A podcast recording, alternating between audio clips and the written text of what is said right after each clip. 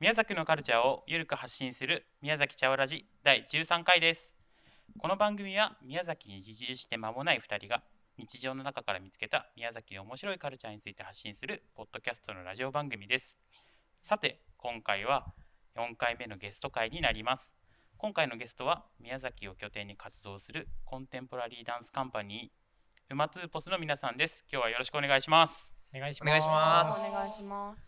今日はですね前回に引き続き公開収録となっておりまして 実は前回の収録と同じ年の瀬に、あ、そうですはいね。、2020年の終わりに えーと収録しているって感じになってますそして、えー、と今日はですねウマツーポスさんの、えー専用劇場である国際子ども青年会劇場宮崎通称キャンディーシアターから収録しておりますそうですね。このリアル収録でしかもこの大人数っていうのが今までなかったからなんか。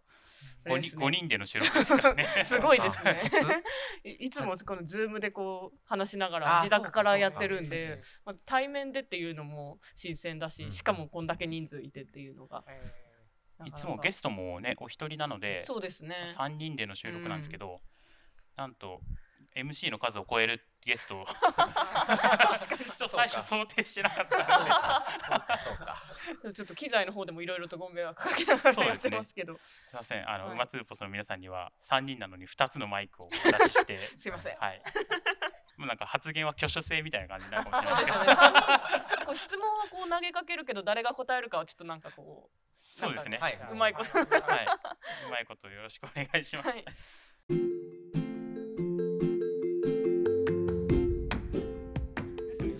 で、えっとさっき僕らも鑑賞させていただいたんですけど、はいえっと今ウマツーポスさんでは年末から年明けに向けてですよねそうですね全部で12回12回ですね。12月26日から1月6日まで。うん。連連日 大晦日もこれはそう含めてそうなんですよ。連ねもうなんかそれこそこういう休んでる時、まあうんまあ一般の人たちが、はい。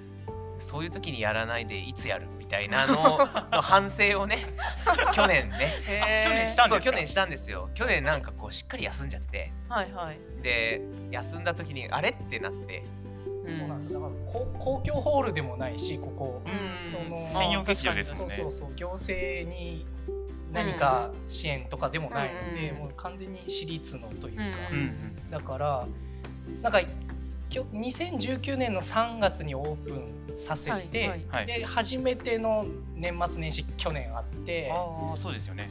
その時はもう当たり前のように休んだ結果うん。そう。いや休んじゃダメだと。そうなんか大そ大掃除が初めてだったんですよ。はいはい。この透明体育館うん。じゃないですか、うん。なのですごいガラス張りでうん。掃除する場所が多かったんですよ。それで、それでも力尽きたのかもしれないです。ね。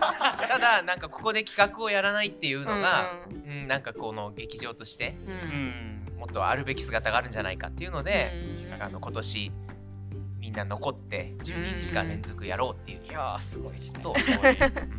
確かにそうですね専用劇場だから自分たちの思い次第で別にうん。まあ別に深夜3時からやったっていいそうですよね。ですよね確かに。そういうことですよねすごいなそんなウマツーポスの皆さんなんですけど まあ今回あのお呼びした理由というかゲストとして絶対出てほしいと思った理由がまあいいろいろありましてもともとあれですね古賀さんの方が、まあ、宮崎に来る前からちょっ。と気になってたっていうところ、はい、気になってたアーティストだったので、まあそれでまあ来て割とすぐにもうお会いしてっていううん感じだったので、でまあチャワラジでもこういつかはこそう。う取り上げなくてはと思っていた方たちなので、そうですよね。僕もすごい学校でのうん。あのワークショップとか見させていただいたりとか、すごいちょっとどういう、ね、やっぱ思いでやってるのかっていうのをもっと深く聞いてみたいなっていうところがすごいあって。そうなんか、まあ、ダンサーなんですけどそのいろいろやってることが本当にいろいろあるので、うん。まあ、それをこの後聞いていくんですけどなんかなんかそのあたりもちょっとちゃんとこうがっつり聞けたらなっていうところではいですね。とりあえず「ウマツーポス」のその概要というか紹介とあとまあちょっと軽く話しちゃいましたけどこのキャンディーシアターについてちょっと、うんうん。あのこのラジオは宮崎じゃない人も結構お聞きになってたりするので、はい。ちょっとあのご紹介いただけると。わかりました。い。じゃあまあまず馬ツーポスからはうん。私からうん。あの豊福から。あはい、はい。はい。あそうですね。話します。そうですね。三人のうちの一人の三人のうちの一人です。三三人おります。たまになんか何人なのかみたいな聞かれたりされません？なんか私たまに人からなんか馬つぼスって何人なの？とかあそれは言われますね。ですよね、うん。だから三人で三人のうちの一人の三豊福さんから三人で一人っていうか。まあ、はい。あの厳密に言うとね、あのはい。三人とあと僕らのボスと言っている高橋留美子先生って宮崎大学の先生もうんいますし、まあまた後で紹介しますけど、僕らあの会社を立ち上げたりとかうんもしているので、まあそのダンスカンパニーのメンバーで言えば三人ですけど、うんいろんなチームを持っているので、うんまあ、そのこともまたあの説明できたらなと思います。でまずその、まあ、純粋にそのかダンスカンパニうん。ーの、まあ、簡単に言うと、まあ、馬ツーポスってうん。反対から読むとスポーツマンで、まあ、こう逆さから、まあ、物事を考えていこうっていうのが、あの基本的なコンセプトになってます。みんなスポーツマンなんですけどこう反対から考えてうんダンスの世界に切り込んでいこうっていううんあのカンパニーです。なので逆さから考えることで新しい価値を創造するっていうことをずっとやってきています。で設立は2006年でもう14年目になりますね。でこれまでその体育を、まあ、体を育む思想うんこの体育を展示するっていう考えのもと、うんまあ、全国各地の現代美術館とかであのあえて美術館で体育をやるっていうことを仕掛けてきました。うんでそういうのが結構こう積み重ねになっていって、まあ2000もう早めに2006年2008年か一番最初はエストニアっていうところで、あの馬ツーポスは最初に海外公演をしてから毎年もうずっと海外ツアーをそこからやっているっていう立ち上げて2年目からもう海外行ってるってこと？ですよね。そうです。へー2年目から海外に行ってそこから切れずに、まあ、コロナで切れちゃいましたけど、うん。うん。まあ、一応こうずっとうん。海外でもこれまで14カ国35都市でうん。ダンスの、まあ、公演をやったりうん。ワークショップをしたりっていうのをやってきていますね。なんかそういうことが、まあ、馬ツーポスとしてあってで2008年、まあ、設立が2006年なんですけど、2008年に僕らあの会社を立ち上げるんですけど、うん。そのことについては馬ツーポスのもう一人の児玉さんから、はい。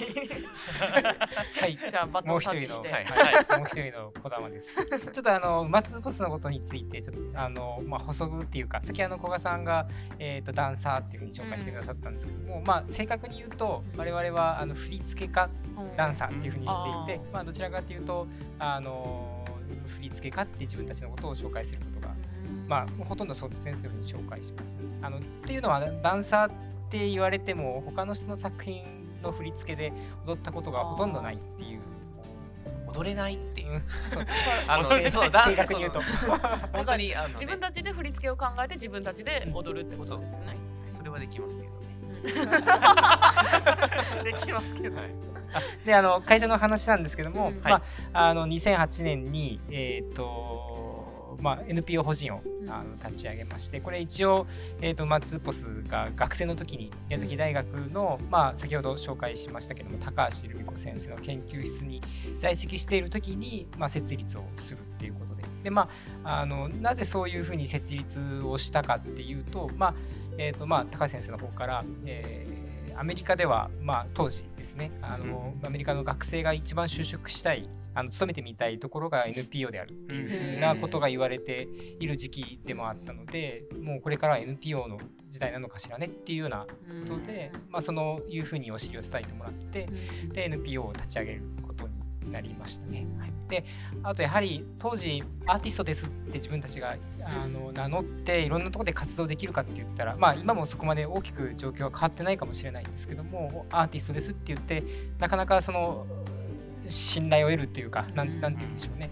あの特に我々は学校で活動する機会をあの狙っていたというかそこをフィールドにしたいと思っていたのでやはり公立の学校とかで自分たちを紹介していく中ではアーティストですっていう紹介の仕方プラス、まあ、NPO を立ち上げて、うんあの社会的な貢献もしていますっていうことをあの添えるとすごくあの受け入れがあー受け入れて安かったかなというところですね。まあそういったいろんな複合的な意味を込めて NPO を立ち上げるということをししましたね。はいあとはまあ、あの当時はアーティストだけでまあ、なり合いにしていくっていうことがすごく難しかったので、うんやはりそのじ自走する方法は何かっていうものをうん。当時の時からすごく考えていて、うん。やはりなんかどこかで、えー、と本業ではない振付家ではない本業をしながら、まあ、本業をやっていくっていうのはちょっとその当時から疑問に思う部分もあったのでうん。本業でしっかりそれ一本でできるようにするために何かもう一つのその本業に関わる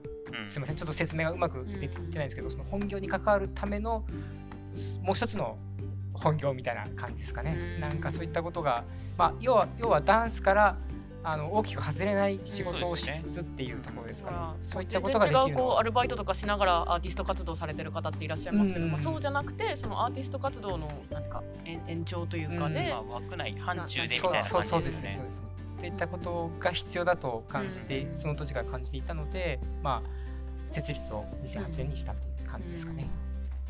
結構そういうのってちょっと分かんないところもありますけど日本のアーティストさんとかそういうダンスカンパニーの中では結構ちゃんとそうやって、まあ、戦略的にというかうん経営的に考えてるのって結構珍しかったりするのかなって思うんですけどそうですね当時は、まあ、2008年はそんなにやはり多くなかったと思いますし我々と同じような世代の人たちが同じような方法を取ってるかといったらやっぱりそうではないと思います。そうですよね。そのあたりは多分あのもう一人の。お。じゃあ3人目の登場になりました。詳しいんじゃないかなと思います。どうも箕輪です。3人目です、三人目です。これで全員ちょっとやっと全員の紹介が流れるようにできま流れるように。はい、でもなんかあのーやっぱり今でも同じ世代もしくは若い世代でアーティスト活動をしたいっていう人間がじゃあそれだけで食べられてるかっていうとそういう状況にはないなっていうふうに思っていてやっぱり今でも同世代のアーティストとあの話をすると今例えばカフェで働きながらやってますとかそのエクササイズみたいなことをはい教えながらやってますっていう人はレッスンみたいな感じですよね。スンみたいな。は多いのでまあ状況としてはそんなに変わってない。ただその制作会社ができたりとかまあカンパニーとしてやっていこうじゃあ、えー、と NPO を立ち上げよう一般社団法人を立ち上げようっていうところはいくつかは出てきたから昔に比べたらっていうところはありますけど。でもなんかそこって結構面白いのはスタッフがちゃんといてでアーティストがいてっていううん。状況のカンパニーが多い中で僕らって割とどっちもやるというかあの振付家ダンサーとして舞台にも立つし、逆に言うとその設営もやってるし でその、えー、と公演を打つための企画書も書いて助成金も取ってくるしみたいにもうほんと全部やってるみたいなカンパニー本当珍しいんじゃないかなと思っていてだからなんかこう今一つ始めてるのは若いアーティストこれからプロはい。をしっかり目指して自走していこうっていう人間が東京にうじゃうじゃいる中で、はい宮崎にそういうのを学びに来てほしいなと思ってて。あ逆に東京からそうそうそうそう。なんかこういうことをやってる人間カンパニーがいるんだと。でどうやって食べてるのかっていうのが遠いとわからないけど実際来てみたらあこういうことまでやんないといけないのかっていうことを肌身で感じてもらうっていうのとても意味があるのかなと思ってこの前ね一人初めてあのレジデンスアーティストとして呼んだんですけど。そうそう。そういう動きは徐々に出てきつつあってやっぱりここをモデルに何かでもこのままのモデルを東京に持っていくとフィットしないので、うん。じゃあじゃあここのノウハウどこのおも面白い部分をそのまま持っていけるかっていうところまであの僕らがあのなんかアイディアを出したりとかうん。なんかそういうやり取りもなんかしていってるかなとは思いますね今。多いですよね。なんか単純にあの振付家って言われたようにダンスをするだけではなくて振付から広報から なんか助成金を取るな裏方というか経営的な面から全ておやりになられてて今ちょっとそのなんだろう新しくなんか教えるというかこう逆にこう経営を指南するみたいなのはなんかディレクターっていうかディレクション的な視点もあるのかなってすごい思ってなんかどんどん活動の幅がなんか広がってきていると同時に なんかこう経営的にもなんそこまで考えてやられてるのなかなかないんじゃないかなと思って。そのなんていうかか形というかもうすごいなと思うしそれでこう劇場まで作っちゃうっていうのは本当になんかあんまりこうなかなかないし、うんそうマツポスが劇場を建てたらしいよっていうのはなんとなくあ の全国のその,、ね、あのダンサーだったりとか広まってはいるけどなかなかこう宮崎に来れなかったりとかしてて、うん。なんかどういうところなんだろうってなんか逆にこう必ずドキドキねなんで立てた立てれたのっていうこととかもね。そうそう。だからここがちょっとちょっとそのここについても教えていただきたいんですけど、はい。ちょうどですね、公開収録をしてると子供たちがこうやってきたりとかするあの素敵な劇場を。素敵な空間になってはい。えーとまあ、これがどういうところでとかどういう意図でというか立てたのかっていうお話は誰に聞いたらいいんですかね、三人の。もう。箕輪さんに。あ箕輪さんです。じゃあ喋りましょう。やったー。やったやったやっぱこうあのまあ2006年に立ち上げて、うん。はい。でいろんなとこで踊らせていただく中でそれは大きい規模の劇場もあれば、まあ、東京には小劇場と呼ばれるところもあってでそれがじゃあ1,000人と50人と踊り方が違うかっていうと実は同じだしそこはすごく一生懸命あの目の前にいるお客さんのためにどうやってこう伝わるかなっていうのを考えながらそこを一生懸命踊ることは変わってない。その熱量がなんか50人でもできるっていうのをいろんな小劇場回ってると感じていてでそういうこものがあの自分たちで持てたらいいなっていうのは多分まあやってる皆さんは思ってる。いつか自分の城じゃないけうんど自分の劇場が持てたらいいなっていうのは思ってると思ってそれは変わらず僕らも持っていて。でもじゃあその資金を一から捻出できるアーティストってどのくらいいるかっていうと多分ほとんどいないし日本探してもほとんどいないんじゃないかなでこの規模この規模って言ってもそんなに大きくないですけどでもこういう形で自分たちが自由に使える空間っていうのを持ててるっていうのはなかなかないかなと思っていて。でえーっといろいろねきっかけを言い出すと結構あるんですよ。で例えばはい。2008年に初めて海外招聘されてうん。エストニアに行きましたって言った時にそこに2つ出会いがあって1つは僕これ僕見てないんですけどはい。児玉が 児玉とボス高橋先生が、はい。えっと2人で行った、えっと国立、うん、人形劇場。エストニアのエストニアの。劇場に。でそこですごい後からす「よかったよ」って聞くんですけど 僕見てないですよ。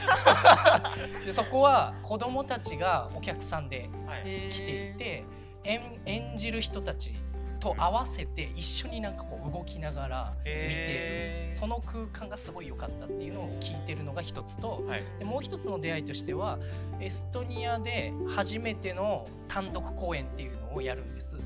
でその時僕らもあんまりそれも知らなかったんです。クム美術館っていうすごく有名な現代美術館でやらせてもらった時に名の知らない日本人が来て、はい。誰が見に来るのっていう風に普通思うじゃないですか。うんでもキャパ的に200ぐらいあってそれが立ち見が出るぐらい来たんです。へでそのこと自体もすごいし親子連れで割と来ててー。結構よ夜の公演だった。夜の公演あです。夜でしかもへで別に僕らが子供に来てくださいって言ったわけじゃないけどうん親子で来てそれを楽しんでる様子を見てあこれすごいなと思ってうん。でこういうことがやっぱりあの日本ってあんまりない気もしていてコンテンポラリーの公演に対して親子で見る子供が見に来るっていうとこないなと思ってこういうことを、まあ、宮崎でやれたらいいなっていうのがきっかけとしてはあってでもう一つあったのはこれ豊福がこれ在建だったっけ？はいあの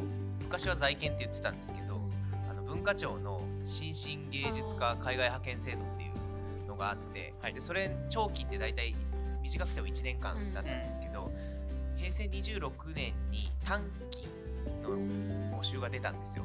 でそれあこれなら14年か。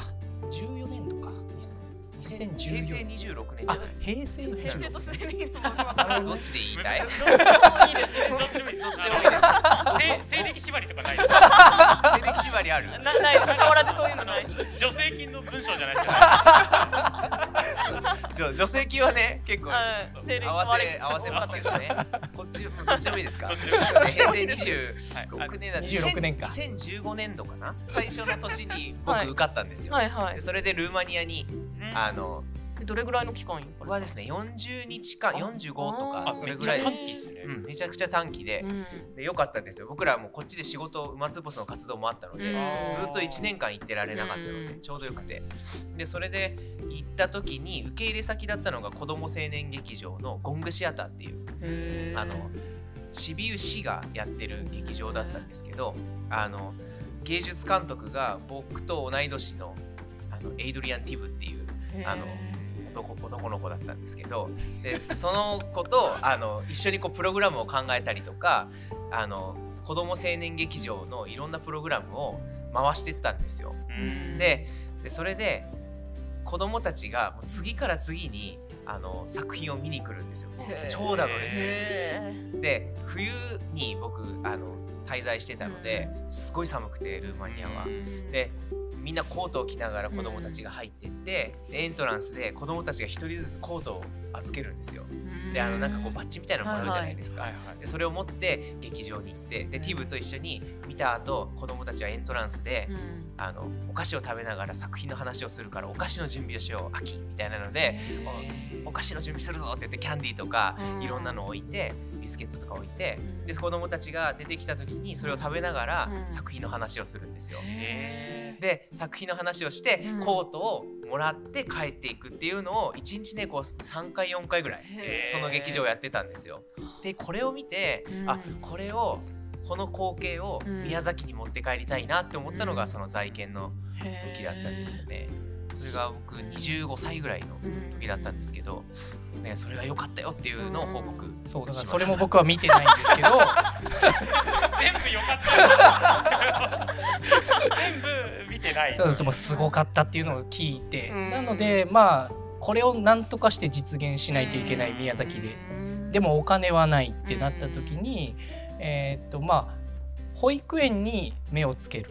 で保育園って昼間は保育園として使うけど、はい。夜とか週末って使わないじゃないですか。で、うん。学校の体育館も実は学校の子どもたちが使いますけど、夜使ってないかというと実は使ってて。うん。あれなんか地域の方々がバレエをやったり。ママさんバレーとかそうそうそうそう。そうやってますよね。でも保育園ってそういう使い方をしてるところがないんですよ。でそれがもし劇場にうんなったらうん。空間は持てるし僕らが使いたい夜とか週末っていうのはあちょっとちょっ自由に。とリスナーだった子供たちが。帰るところリスナーの子供たちが。がありがとう。ありがとう。さようなら。テープ貼った？テープ貼った？うん。ありがとう。ありがとう。また会おうね。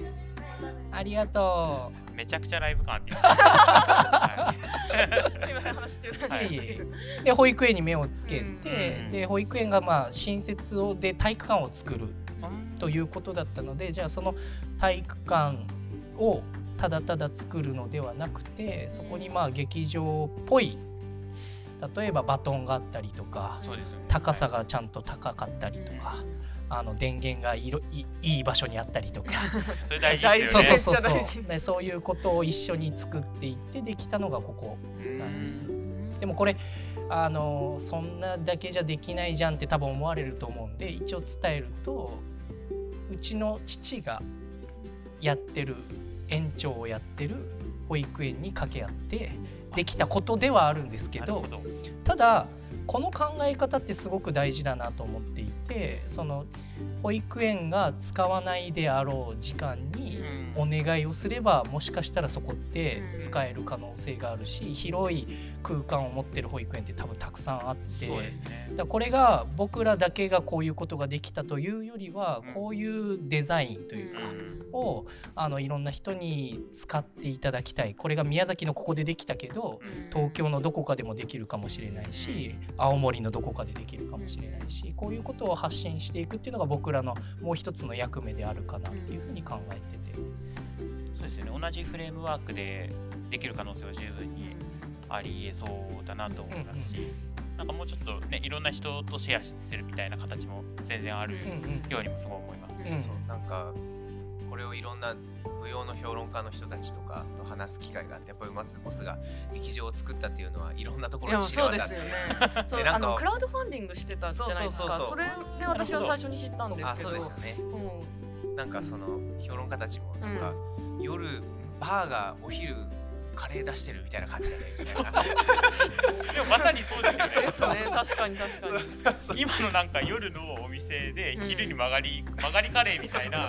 カレーカレー出してるみたいなつ感じでいさっき私と後藤さんそんな感じのところでカレー食べてきた。曲がんですよ、肉バルのうん。曲がりカレーでお昼今なんかカレー屋さんと思ったらなんかバルのメニューあるとかあ昼だけ曲がりしてんだみたいな。そうそうそう、ん。その感じだねっていうふうにいろんな東京の人たちとかにも伝わってるかもしれないです。けど、うん。やっぱりこうねその空間をうん。いろんな価値観で、うん。あの取れるっていうのがデザインで、それがあのキッズデザイン賞ってグッドデザイン賞の、まあ、子供版というか、うん。まあ、子供のあのなんだろうな育ちにいいとか、うん。子供に対していいデザインっていうのの検証制度があるんですけど、うんで2018年にここの劇場の建物じゃなくてその考え方うん。その昼は保育園の体育館で夜は劇場っていうのがキッズデザイン賞を受賞してでその経済産業大臣賞っていうのを受賞したんですよ。上から2番目です。よ上から2番目。でもなんかその審査員の方も言ってたのはうん。なんかこういうデザインをうん。あのここだけじゃなくて真似してほしいっていううん。そのそうですよね。保育園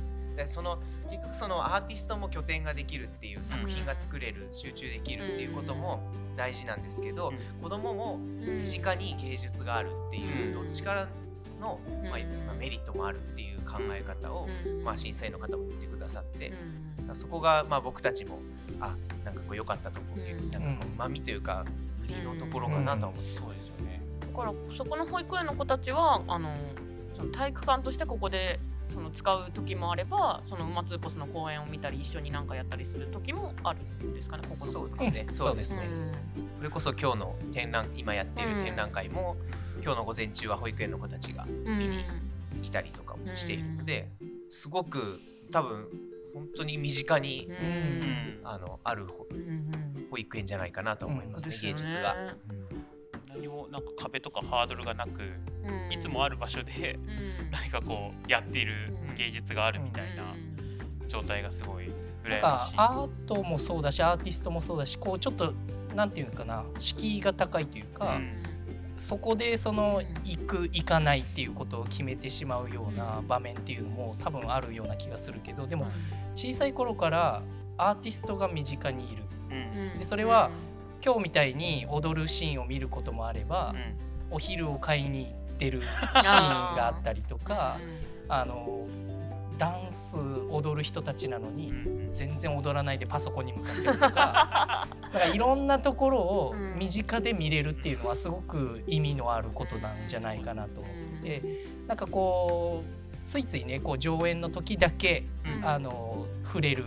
でもそうじゃない時は全く触れられない人たちじゃなくてなんか本当に日常の中に溶け込めるぐらいでも踊ってる時は完全にこう非日常を味わわせてやるぞぐらいのつもりで。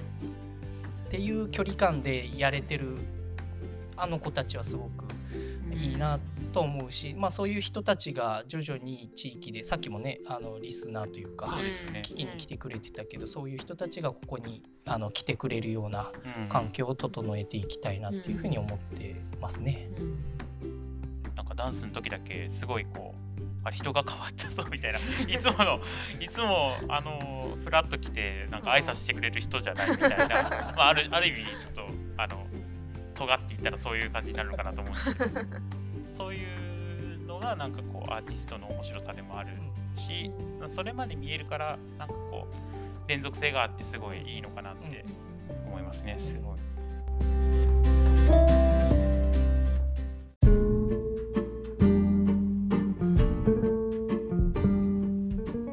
はい、お時間が来たので今回の放送はここまでです。マツーポスにはまだまだたくさんお話を伺っています。えーいつもゲスト会は前編後編と2回に分けてお届けしているんですが、えー、馬ツーポスにはまあ3人からお話を伺ったので収録時間もいつもの3倍近く 長くなってしまってちょっと2回で収まりきらないんじゃないかなという感じになっているので、えーあちょっとまだ編集途中ではあるんですけれども次回以降も馬ツーポスのお話をお届けしていきたいと思います。えまた引き続き私たち Twitter の方でも情報発信をしていますのでぜひフォローをよろしくお願いします。トークについての感想は宮崎茶わらじのハッシュタグをつけて投稿してください。それではまた次回もお楽しみに。